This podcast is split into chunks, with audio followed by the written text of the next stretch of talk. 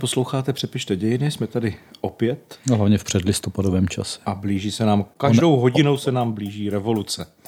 Tak pomaličku, pomaličku. pomaličku. Tak si ještě řekneme, kde se vyskytneme. Ostatně, když je 15. den to vyšíme na sítě tento díl, tak můžeme říct, kde budeme v revoluci 17. Budeme na Národní třídě, budeme na nové scéně a ve 14.30 se podíváme, jak vypadal rok 1989, než dospěl k 17. listopadu. A i u nás to bude to smutný pokoukání. Tak třeba i v zahraničí. Tak to bude lepší. Třeba okolo. Okolo, okolo, okolo čeho přibližně. Vezmeme to okolo. Takže to bude 17. ještě někde budeme 17. listopadu? No potom jsme ještě večer na fakultě sociálních věd. A u nás doma? U vás doma. Na, na domovské scéně. A tam se třeba podíváme na téma uh, eh, 17. listopad a Karel Kryl. A já bych ho protáhl v tom tématu klidně do začátku 90. v té jeho obrovské frustraci a kritičnosti. To by mohl být takový náš tradičně depresivní frustrační díl. Teď jsem si vzpomněl na několik momentů, jsem si v poslední době vzpomněl na Kryl a ano, bude to hezká deprese. No a pokud byste nás chtěli vidět někde jinde než mimo Prahu, tak teda ještě připomínáme, že 21. listopadu máme další crossover s hodinou dějepichu, ale vzhledem k tomu, že ten bude touhle dobou už vyprodaný, tak jenom informujeme. Tak asi spíš informujeme. Nicméně 23. listopadu se můžeme vidět v Karviné, a o den později 24. v Třinci. To bude výjezd. Takže Severní Morava se na nás teď může těšit. A ještě tam máme v listopadu něco... 30. listopadu Pelhřimov. Pelhřimov 30. listopadu, je to tak. Ten má spoustu zajímavých rodáků. Myslím, že se budeme věnovat i jim. Myslíte, myslíte, že jako čtyři vraždy stačí, Drahoušku? No, myslím, že i eh, Dušan Tomášek bude dobré jméno k připomenutí. To je pravda. Takhle se na vás těšíme, jinak samozřejmě můžete číst naše tři knížky. Jedna, dva, tři. tři Už jsou tři. Kniha vyšla. Takže, takže můžete číst naše tři knihy. Trikolora je hotová, červená, bílá a modrá jsou kompletní. Tak a tím to máme hotovo. A můžete nás číst každý týden v denníku E poslouchat na všech platformách a připomínáme, pokud byste chtěli ještě speciální seriál v DVTV 12, téměř hodinových dílů o československém 20. století od Masaryka po Havla. A děkujeme zároveň našim podporovatelům na Gazetisto a Hero Hero. Tak a už toho mám akorát, tak dostaneme na to. Já bych šel do tématu. tak jdeme na to. Děkujeme, že nás posloucháte a pojďme do dnešního dílu. My o té revoluci budeme teď mluvit jako pořád, když 17. se budeme Každý rok listopad zalehne revoluce. Já bych se věnoval nějaké konkrétní postavě nebo osobě nebo někomu, kdo byl zcela zásadní pro tu revoluci. Havel, Havel, Havel, ne. Zcela zásadní pro tu revoluci. Vy revolucionáři. Já jsem slovakista. Jo, takhle. No Dubčeka nezmiňujte, toho už, už jsem se nadechoval. Toho už jsme znectili. To. Právě, tak. Já bych šel jako za jedním rodákem z východoslovenského Trebišova. Marian. Mužem, co se narodil v květnu 1946 a Marian Čalfa by mohl být takový hezký mikropříběh jako náš příspěvek k letošnímu se podívali na listopadu. zásadního muže 17. listopadu, hmm. respektive listopadových dní. Zásadního převozníka mezi komunismem hmm. a demokratickým systémem. Dneska to bude o Marianu Čalfovi. Tady je Martin Groman. A tady je Michal Stehlík. Václave, pan Čalfa. Zdravím, pane premiére. Prezident republiky Gustav Husák dnes jmenoval nové členy federální vlády. Přijal všechny návrhy, které po jednáních se zástupci politických stran a občanských iniciativ předložil Marian Šalfa. Ten byl jmenován předsedou vlády. Nová federálna vláda musí v rámci svojich ústavných kompetencí urobiť všetko pre prípravu slobodných a demokratických volieb. Jestli má Čalfa nějaký plán, tak bych mu dal šanci. Ťažko sa hovorí samozrejme o veciach, ktoré považujem teda za chybali, keď analyzujem činnosť vlády spätne. Pane premiére, co považujete za největší vítězství a největší prohru současné federální vlády? Iba takéto voľby spravodlivo zmerajú skutočné rozložení politických síl. Dnes byly v hlavním městě Pákistánské islámské republiky Islamabádu zahájeny oficiální rozhovory mezi československou delegací vedenou předsedou federální vlády Marianem Čalfou a pákistánským premiérem Navarem Šarifem. Dnešní dopoledne se skutečně vydařilo, řekl nám premiér Čalfa těsně poté, co mu ve Vatikánu udělil papež Jan Pavel II. slavnostní audienci. Prvý okruh, který nastolil přímo světý otec a který jsme preberali, to bol bola otázka súdržnosti nášho štátu. Moja osobná účasť okolo obuškového alebo pendrekového zákona, to bola záležitosť federálneho zhromaždenia, jeho predsedníctva, že to nebola záležitosť ani moja, ani vlády. S tím skutečně nemám nic společného. Já musím, pane redaktore, říct, že prostě, že jak si vás poslouchám a mám jako pocit, že tlačíte na pilu tam, kde prostě není potřeba vůbec tlačit.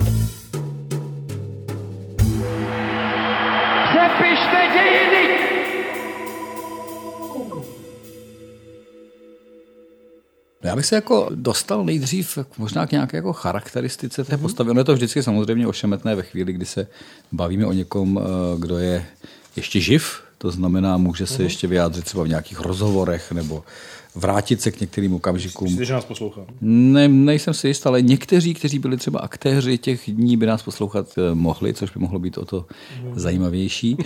Ale ten pohled na Mariana Čalfu je hodně koncentrovaný do toho jako aparátčík, komunista a pak jsou to ty listopadové, respektive až prosincové dny a zejména role, řekněme, mezi počátkem prosince 89 a léty 90 a pak už to zase až k roku 92. Ale, ale kdo to je? No je to člověk, který ho vnímáme v tom roce 89 jako toho nejmladšího komunistu na té Adamcově straně stolu, že jo? Takový mladý, nenápadný muž, tehdy zdánlivě, ale je to člověk, který do komunistické strany vstupuje v roce 64. No ve svých 18 letech. No to není jako úplně jako komunista z 80. Eh, Narodí se v rodině železničáře, už jsme řekli, jako Trebišov.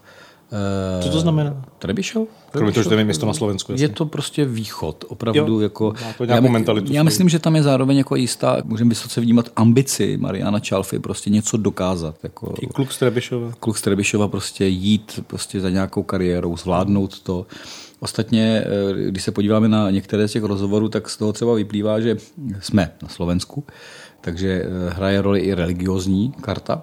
Otec byl katolík, který prý kvůli dětem vstoupí v roce 1957 do komunistické strany, což bylo vnímáno jako relativně eh, kriticky.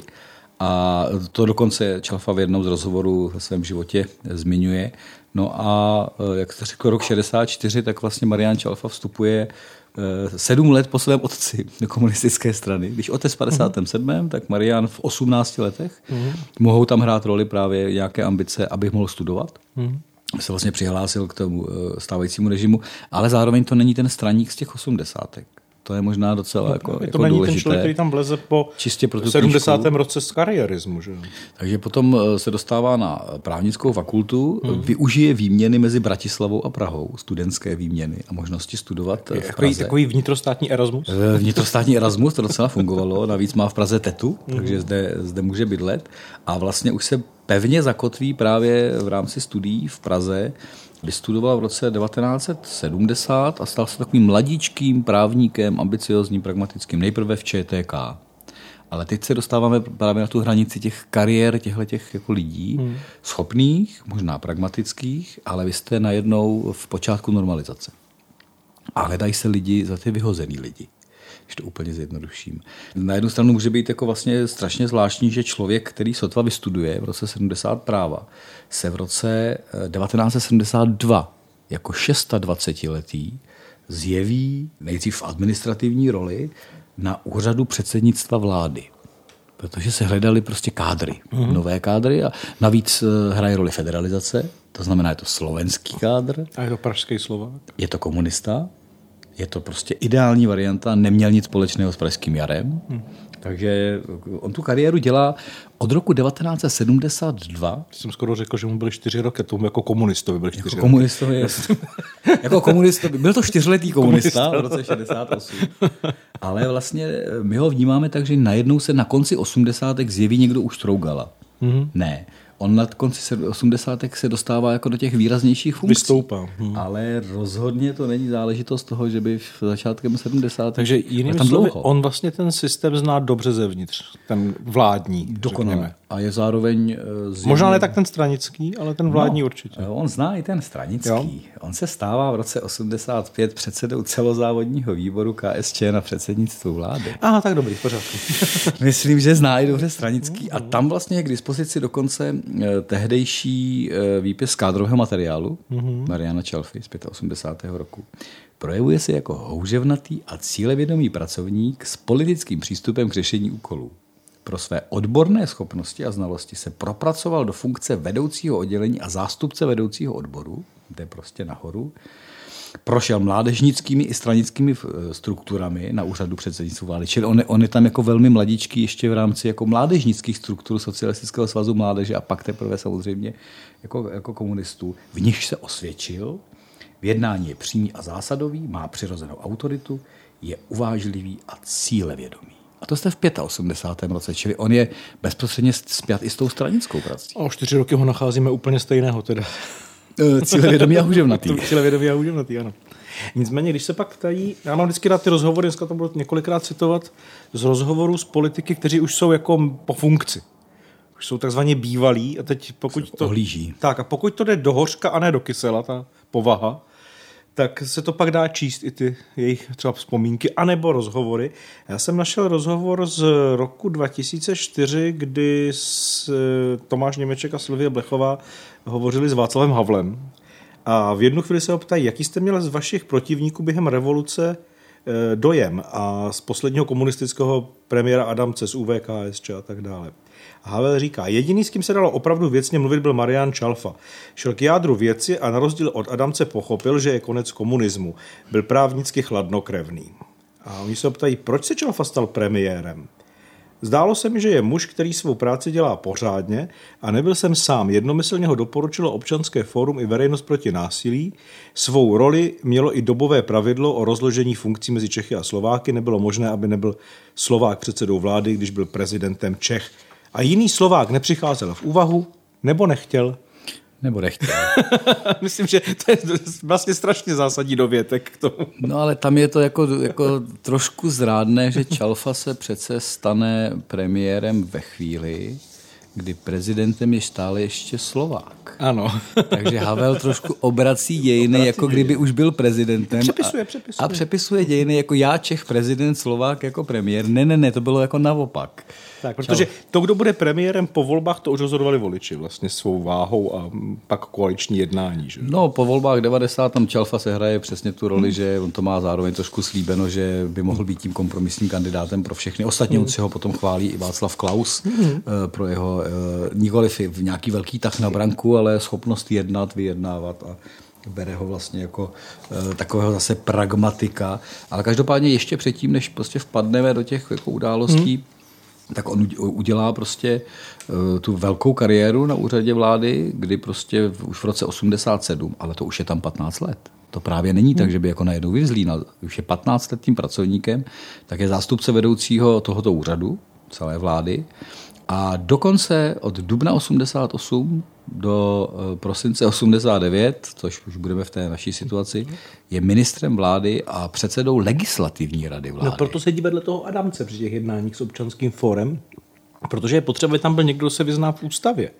Kdo se vyzná jako v technokracii moci, v technice moci. Tak. A to je Čalfa, protože jako konec konců Adamec je spíš stranický funkcionář než politik. A ti na druhé straně jsou um, často odborníci na mnohé věci, jako třeba Petr Pidhart by se asi s ústavou dobře poradil, no ale zároveň jsou to ti muži revoluce, tím úplně ten režim nechce poslouchat, jak, jak, jak to bude dirigovat. No Petr Pidhart ostatně se vyjadřoval ve smyslu, že v občanském fóru byli lidé, kteří znali ústavu, mm-hmm. jako Zdeněk Čínský, Ano. Pavel Rychetský, ale vůbec neměli představu, jak by se to za stávajících poměrů v parlamentu dalo zmáknout technicky. Mhm. To myslíme i volbu, volbu. Václava Havla. Techniku té moci uměl Čalfa. A to vystihuje právě Petr Pidhart jako eh, vlastně obdivně, Mhm. že Čalfa dokáže být tím převozníkem v těch praktických krocích, ale oni ho vlastně potkávají jako představitele moci, ale zároveň technokrata a muže, který umí ten systém. Na člověka, který je navzdory tomu, jak je v té stranické a státní hierarchii vysoko, tak nemá vůbec problém říct, že pochopil, že to selhalo, že to skončilo, odhodí stranickou průkazku, vstoupí do veřejnosti proti násilí a jede. Jede. Eh, zároveň ta kariéra politická je relativně krátkodechá. My se ještě dostaneme určitě k listopadu prosinci No ale ona je 89. není krátkodechá tím, že by jako jenom prohrál volby, ona je krátkodechá tím, že se rozpadne ten stát, jehož on je federálním premiérem. Že? No, protože je reální politikem mezi prosincem 89 a rokem 1992. Mě ještě zaujalo, a vrátíme se určitě jako k sametové revoluci a roli v tom prosinci, zejména při volbě Václava Havla, On vlastně jde trošku cestou politického neúspěchu potom, když ko- končí vlastně veřejnost proti násilí jako, jako, jako strana a třeba Mečiar zakládá HZDS. On je podobný lidem typu Pidharta a uh, Dinsbíra při nejmenším v jedné věci. Hmm. On vstoupí do občianské demokratické unie. Ano, on si hledá nějakou alternativu. Což je odštěpek od veřejnosti proti násilí a ta působila v letech 91 a 92 a konec, protože šla do voleb v roce 92, které prostě vyhrává HZDS, předskočíme, a právě ta ODU slovenská, to je jako občanské hnutí u nás, Ano. získá 4,04%. Takže on jako nevsadí na dobrou Hmm. kartu v tom pokračování. Nechce a samozřejmě, nebo logicky z nacionalisty, populisty typu Vladimíra Večára, ale ta, jeho alternativa jako ODU vlastně se nedostane ani do parlamentu a víceméně končí. Byť za ní kandidují někteří členové vlády. Takže to je jenom jako No ale to je vlastně podobné to občanskému hnutí Občanskému a hnutí, ano. snaze lidí, kteří byli ve vládě, dokonce českou vládu vedli, prostě mít nějakou alternativu a zjistí, že vlastně jsou jako nevolitelní v těch nových poměrech, respektive neúspěšní v těch nových poměrech. No ale pojďme k Mariánu Čalfovi v té jako historické roli, když jsme u, u toho listopadu. My jsme to zmiňovali asi několikrát třeba v těch listopadových dílech, jako by tu převoznickou roli, kdy Čalfa vlastně dohodne ty poslance parlamentu, zejména vůči eh, Havlově volbě, včetně teda vyhrožování, což také jako citoval, že musel být někdy tvrdý. To je asi nezbytné, tak jako konec konců jsou to poslanci vzešlí z komunistického režimu, tak asi byli zvyklí na lecos. Ale-. Sami toho byli strujci konec konců často. Byli, eh, ale Čalfa je zároveň znal. Já Ano. myslím, že to bylo to důležité, že znal nejen systém, ale i je. A na druhou stranu oni znali jeho, věděli, že jim to prostě tenhle člověk říká, takže asi to nebude mít jiné řešení. Jako vzepřete se eh, Čalafovi ve chvíli, kdy jednak je předsedou vlády, už v tu chvíli, a jednak víte, že tam v tom aparátu je desítky let. Pohybuje se tam dlouhodobě, zná ho, ví, ví, jaká je možnost, jaká je realita. On je takový vlastně jako... Tam je ještě Oskar Krejčí se jmenoval, myslím, ten člověk. No, no, tak to byl dů- důležitý Adamcův muž. Tak. A to je taky takový ten šíbr, akorát ten je bez té reálné politické funkce. To je ten muž v pozadí, ale taky ten pragmatik, který říká, co je možné a co není možné. Chvíli říká, tohle už možné není. Ale stále komunistický pragmatik. Jasně. On nepřeskočí. Ten nepřeskočí, ano. Ale eh, taky dneska, kde, kde, kde je, že na dezinfo scéně. Ale jako, je to taky člověk, který tam v té době prostě se pohybuje a ti komunisté ostatní mu naslouchají. Co řekne Oskar Krejčí je podstatné. Tak jako co řekne Čalfa je podstatné. Zatímco co řekne třeba šéf strany Urbánek, tak podstatné To plně není. Tak že? ono, musel byste tu větu, která chybí syntax, prostě pochopit. Myslíte moji větu? Myslím vě- větu uh, generálního tajemníka Urbánka. A to nějak na konci toho komunismu měli problém všichni, se syntaxí. Nějak tam byl problém v rámci jako češtiny, bych řekl. No. No ale Čalfa se právě sám vyjádřil, když se ho ptali na to vyjednávání s těmi poslanci, když budu citovat jeho, já jsem byl opravdu hodně brutální. Hmm. Skutečně. A pak to jako zlehčí. Prostě byli poslanci, kterým se muselo domluvit. A zatím můžete jako vidět domluvu, vydírání, tlak, cokoliv. Tak je to revoluční doba. Prostě my, my, nás to pořád jako trošku mate v tom, a to možná bychom si měli časem začít možná víc nějak uvědomovat, že my tu revoluci jsme nazvali sametová, nebo spíš američtí novináři mi nazvali sametová a máme takový dojem, že to je taková jako festival. A pravda, nebyla katarze, jak říká Petr Pidhart, oklepali se v angličky, srolovali se vlajky, šlo se domů a pokračovalo se ve sledování televizních seriálů a přišli jen noví estrádní umělci trochu, tak jako, a Star- ko- konzum byl veselější. Někteří staronoví někteří, estrádní sta- umělci. někteří se pak vrátili.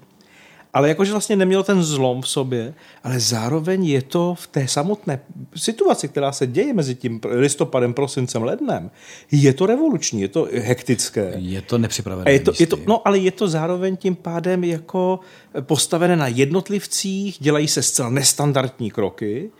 Vlastně až po čase a po letech se dozvídáme, co se tam uvnitř té, toho systému, který ještě vlastně ani neexistuje, pořádně děje a jak se ty věci formují. Ale tak to je třeba ten hezký... To, že ten Čalfa to udělal mimochodem parlamentně, tu volbu je vlastně velká investice do budoucího povědomí o významnosti institucí.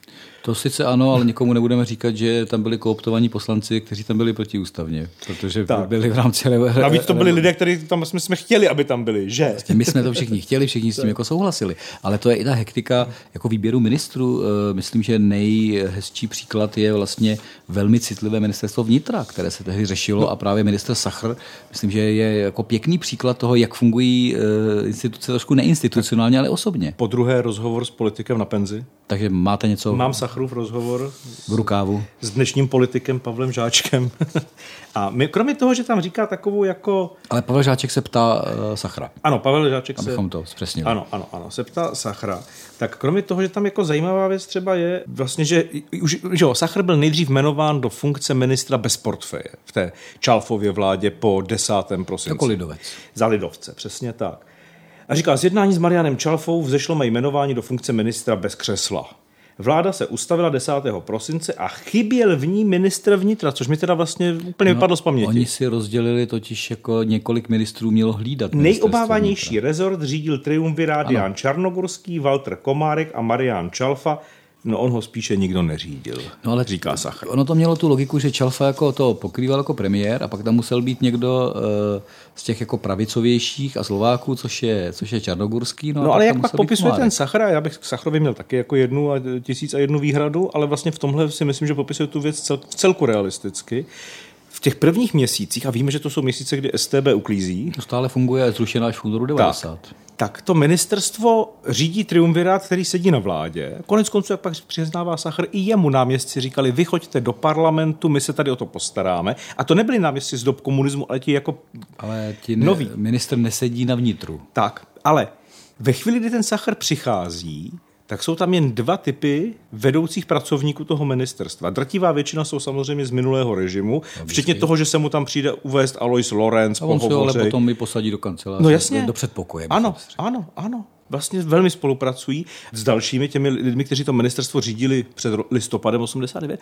No a ta druhá část těch lidí, kteří tam přijdou po listopadu a přijdou za Sachra takzvaně, tak jsou lidé, kteří byli odvoláni v roce 68. No. To je, to je náprava. Staronové to je, to je španělák hromádko, to jsou tyhle lidi jako. Jo, to je tenhle ten typ. No, není to nové vnitro, není. No to rozhodně není. No a teď, jak se tam ten Sachr... Jak se minister stane ministrem vnitra? A po letech to Sachr tady přizná, říká, že k tomu došlo na vikárce.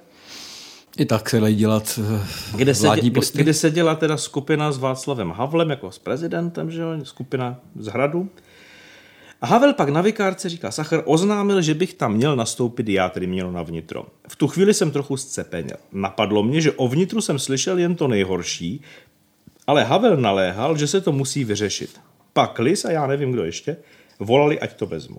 Havel souhlasil s tím, že zavolá Čalfovi.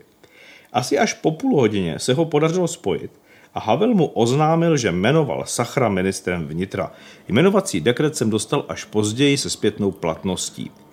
A on říká, a co jste dělal v prvních chvílích? S kým jste se radil? S čím jste vstupoval na ministerstvo? Když přijel Čalfa, říkal, že dovnitra nikdo nevidí. Ani vláda, ani UVKSČ, že je to stát ve státě. O to popsal taky dobře, ne? Aha, já bych řekl. Ministr, který neví, jako vlastně o co úplně jde, no, ocitne se tam trošku... On vlastně nejvíc toho víc za ten měsíc a půl, měsíc, co sedí v té vládě jako minister bez portfeje a sleduje debaty o vnitru. To je no. veškerá jako dispozice. A druhý eh, jako vtipný moment je, že prezident si řekne, kdo bude ministrem vnitra, oznámí to premiérovi, nikoliv naopak. Ne, ne že se rozhodl. Ještě bych vlastně chápal, že jsou situace a jsou typy vlád a tahle asi by byla ta, kdy ten prezident do toho vstupuje nějakou konzultací, nějakým doporučením. Aktivněji, řekněme. Aktivněji, má typicky takové ty takzvané úřednické vlády. A tak. Ale že zavolá premiérovi, že jmenoval ministra, ano. to mi přijde na tom jako to revoluční. Takže to, ale je porušeno to zákon základní, že by třeba ten premiér, který má no, skládat vládu, navrhl nějaké jméno. No, ale on otáčí ten obraz. My vlastně díky té pohádce nebo té, tomu příběhu s tím, jak Čalfa znásilní parlament a nechá toho Havla zvolit, tak to začínáme vyprávět, nemyslím teda my dva, ale jako vůbec v té společnosti. Jakože tady Havel byl závislý na nějakém aparátčíkovi, který to tady vlastně uřídil, i toho Havla. No, ale tady zároveň... vidíte, že mu ten Havel prostě řídil vládu. Havel mu říká, tohle bude ministr vnitra. Jo, já ho jmenoval. Ne, já ho už jmenoval, ne, že bych chtěl. A Sachrovi to přijde později. Ne, to se pak papíruje se to potom. Teď, dejte tomu teď, číslo jedna. Druhý Riesling. Na likárce. Na likárce. Revoluce. tak, je to je revoluce. Teď se, teď, se, teď se dělá revoluce, papíry přijdou později. no ale zároveň to spojení Havel Čalfa nebylo takhle krátkodeché. On se sám Havel teda vyjadřuje, že je to jako absurdní, že dělám jako společný projekt eh, s Čalfou, myslel tím eh, vlastně volbu prezidenta. Myslím, že na těch nahrávkách Vladimíra Hanzla, bych se pletel, myslím, že mu tam jednou říká, nebo zpočátku říká šloufa, šloufa nebo Štolfa. Štolfa. Štolfa. Štolfa. Jak, jako Havel pletl ty jména. Inženýr Wolf jako Klaus. By mohl vyprávět. A, a, a, a Štolfa jako ano, ano. Eh, trošku, trošku problém Václava Havla se jmény. No ale on se drží vlastně jako jisté blízkosti Václava Havla i v těch pozdějších letech. On se dostává i do kauzy prostě od prodeje části Lucerny Chemapolu. Eh, Čalfa dokonce má fungovat jako arbitr i ve sporu s Švagrovou Dagmar Havlovou. On je prostě jako blízký muž, který dokáže poradit a vlastně bychom po Lidovecku řekli klidná síla. No ještě když v roce 2007 eh, řeší eh, kauza tady eh, s třineckýma fabrikama a s panem Tomášem Chrenkem, že jo, a s Grosem a s jeho akciema, tak tady Respekt píše, Polovičním vlastníkem Třince byla totiž v té době, v době předchozí, společnost Silas. Členem představenstva společnosti byl Marian Čalfa, spolumajitelem třeba Chemapol v čele s Václavem Junkem. Podíl ve společnosti měla IPB ovládaná Antonínem Charouzem a jeho advokátem Miroslavem Janstou. Silas prodal svůj podíl v železárnách v roce 2000, až potom, co se nástupcem Chemapolu stala společnost Aliachem, kterou spolu vlastnil podnikatel Andrej Babiš. Maličko jsem se ztratil, ale jde o přesun majetku. Ale ty, jména, ale ty jména tam jsou všechny. Jména jsou tam všechna v rámci jako přesunu majetku v 90. Takže letech. ten, je ve vedení společnosti, kterou vlastní prostě Chemapol. Třeba, on se ocital jako ve více společnostech, no. hodně se pohyboval v tom pražském prostředí, ať už i kolem jako magistrátních eh, firem Ostatně jeho služby byly využívány, či možná dokonce jsou eh, Dalienem Křetínským, kdybychom chtěli mm-hmm. použít další jména, kde se vlastně advokát eh, Marian Čalfa vyskytuje. Ale té politiky se tak úplně nevzdal, respektive v té půlce 90. let se tady objevuje vlastně jeho vstup, alespoň názorový, eh, do politiky. Já myslím, že dokonce Miloš Zeman jeden moment měl nějakou snahu nebo možná instinkt vtáhnout Mariana Čalfu jako jméno do řad sociální demokracie. Myslím, že to nemohlo ani klapnout, ale tady je zase, zase zajímavé, jak jste říkal, kdo dělá rozhovory s kterými politiky. Budoucí politici a minulí politici ano. dělají rozhovory tak myslím, že zase 90. respekt... let to jsou pestrá. To je pestré i v rámci vývoje těch jako lidí. Takže právě respekt má někdy v půlce 90. let, myslím v 95. 95. srpen září. Rozhovor s Marianem Čalfou, který vede Vladimír Mlinář. Tak byl tehdy šéf redaktor. Tak respektu. Bez pochyby ho máte po ruce. Teda mám, ne mlináře, myslím ne, ne, ten rozhovor. Mám, mám, mohl bych mít i mlináře konec konců jako přes Budína, ale... rodina. A, a, je to rodina. Ale nicméně uh, mám ten rozhovor. Ten rozhovor je zajímavý. On to je do, v době, kdy se uvažuje o jeho návratu do politiky. On pak kandidoval neúspěšně do Senátu dokonce jednou. Ale tady se uvažuje o tom, že vstoupí do politiky skrze sociální demokracii. A podotýkám, je to před volbama 96. Tak. On tady jako se vyjadřuje vlastně jako celkem střícně k sociální demokracii, nicméně když dojde na Miloše Zemana, už tehdy, tak se ho ptá ten mlinář, myslíte si, že by byl Miloš Zeman schopen z čistě technického hlediska vést ministerský kabinet? Už ta otázka je dost jednoznačná, kde e, novinář stojí po názorově v tu chvíli. A ten Čalfa říká, myslím, že nikoliv. A také jsem mu to řekl. Víte, ale já nechápu, kde se tu stále bere názor, že předseda politické strany musí nutně vést exekutivu. Může přece zůstat politickým lídrem, může se objevit třeba v parlamentu. Možností je celá řada. Miloš Zeman má zkušenosti s fungováním ústavní instituce pouze z parlamentu, takže by mi přišlo docela logické, že po volbách zůstane na této půdě. Třeba dojde k závěru, že nevstoupí do žádných mocenských struktur. Co já vím, co nakonec udělá. Eh, To je rok 95. Jo, jo. A myslím, že rozhovor se jmenoval Zeman do vlády nepatří. Ano, myslím si, že pak to spojení té sociální demokracie s Čalfou nějak neklaplo. Nebo Eh? Nevím proč vlastně. Nicméně ten rozhovor je zajímavý. Ještě úplně poslední otázkou, ta vás pobaví, myslím, to jsem dneska zapomněl. On tady říká, že lidé, jako, že si váží lidi jako Václav Klaus, Skalický, Dinsbír, Sokol, tedy Jan, eh, Kočárník, Tošovský, Dlouhý a tak dále, ze sociálních demokratů Květa Kořínková. Vlastně spíš pro jejich organizační a úřední schopnosti. Zase, eh, to, co zná on, tak je pro něj tak jako pozitivní. Oceňuje. A ten mlinář říká, lidé, které jste jmenoval, jsou vesměs bývalí ministři. Víte také o nějaké nové tváři? Tak schválně. Rok 95. Nová tvář. Takovým člověkem je šéf investiční společnosti Patria pan Bakala. Je to prvotřídní odborník se zahraničními zkušenostmi. Určitě to byl lepší, by to byl lepší náměstek ministra financí než některý z těch, kteří jsou tam dnes dosazeni podle koaličního klíče. Kdybychom dali v roce 95 na Mariana Čalfu, kde my dneska mohli být? Eh, Zjevně by nás vedli schopní odborníci. Kam? No právě. Při těch jménech, která tady všechny padla kolem Mariana Čalfy. A tak, Se ten eh, obrázek trošku pootáčí. Ten, eh, nejen pootáčí, ale tak jako se trošku rozbíjí a ta mozaika mi jako nějak, nějak odchází. No.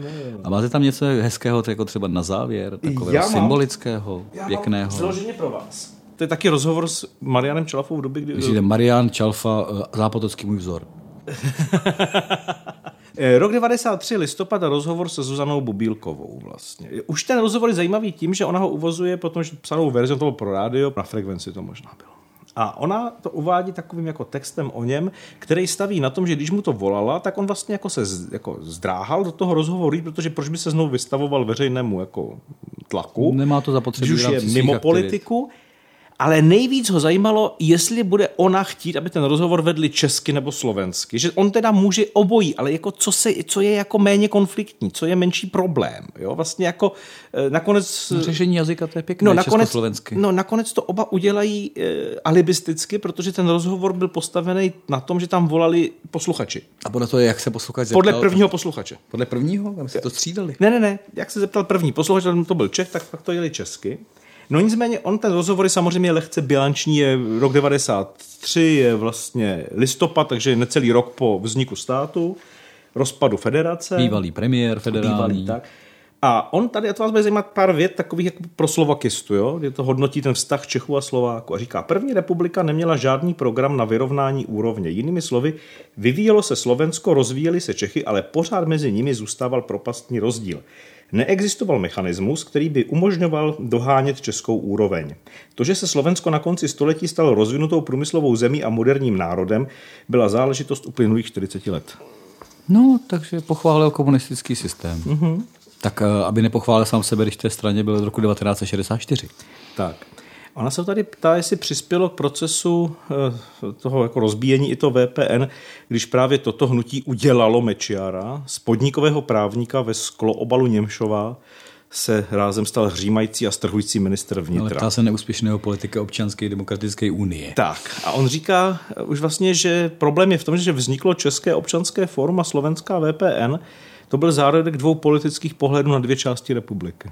Tak to je zase jako pragmatický popis. Mhm, mhm. Prostě byli jsme jiní a objevilo se to jak v listopadu 89, tak o dva a půl roku později.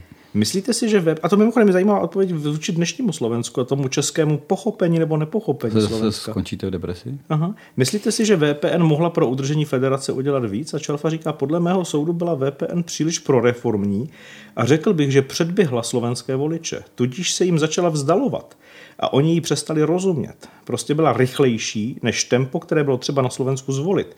Když to udělá vítězná politická strana, je jasné, že o tu moc a důvěru voličů může velmi jednoduše přijít. Takže Fico zabrzdil a zabrzděně zůstává u moci. No a tím pádem nechcete ani po té společnosti, aby se třeskutě vyvíjela, což jí vlastně No. ve většině samozřejmě vyhovuje. Ale konzervuje to v těch jako Hmm. negativních momentech.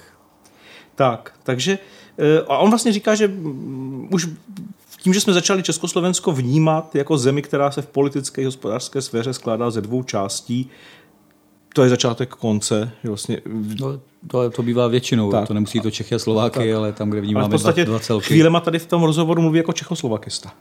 No ale protože s tím byl spjat, eh, to byl čechoslovakismus tě, té komunistické éry, jako automatičnost Hmm. vnímání Československa. Tam nebyly jako silné nacionalistické a separatistické momenty, to bylo přikryto eh, vlastně tou realitou socialistického československého státu. A pak si tam už tak samozřejmě klasicky stěžuje na to, že vlastně jako federální vláda se ocitli v izolaci a nemohli nic ovlivnit a už si to jeli ty vlády republikové. Ne, že to byl vztah Slovensko federace, ale republiky federace. Ano, ale to taky popisuje docela dobře, protože šíbři a lídři se rozhodli, že budou spíše působit na republikové úrovni, než na té federální. Tak. Takže to jsem tak jako bilančně vám chtěl To myslím, že Marianu Čalfovi. bylo předhozeno hezky. Já myslím, že tento převozník revoluce, který je vnímán možná jenom jedním momentem eh, přemluvení poslanců k volbě Václava Havla, má mnohem barvitější Já si obraz. myslím, že to zásadní slovo, které tam musíme vnímat, je pragmatismus. A já bych ho dal dokonce na kvadrát. Mhm. Pragmatismus na druhou. Tak. Tak děkujeme, že jste poslouchali až sem. Takhle k revoluci jsme si připomněli jednoho z významných mužů té doby. Cíle vědomého a houževnatého. Tak a v bonusu se dnes podíváme úplně někam jinam, podíváme se hlouběji do minulosti o něco a možná i do něčeho aktuálního zároveň. A děkujeme za impulzy, abychom se tomuto tématu věnovali. Tak, psali jste si o to, tak my tam zalovíme, no a jedeme do Vadůzu. To bude lichtenštejnský díl a nemyslím, že půjde o 30 letou válku. Já myslím, že tam, ale začneme. Tam začneme. tak jo, díky moc. Děkujeme.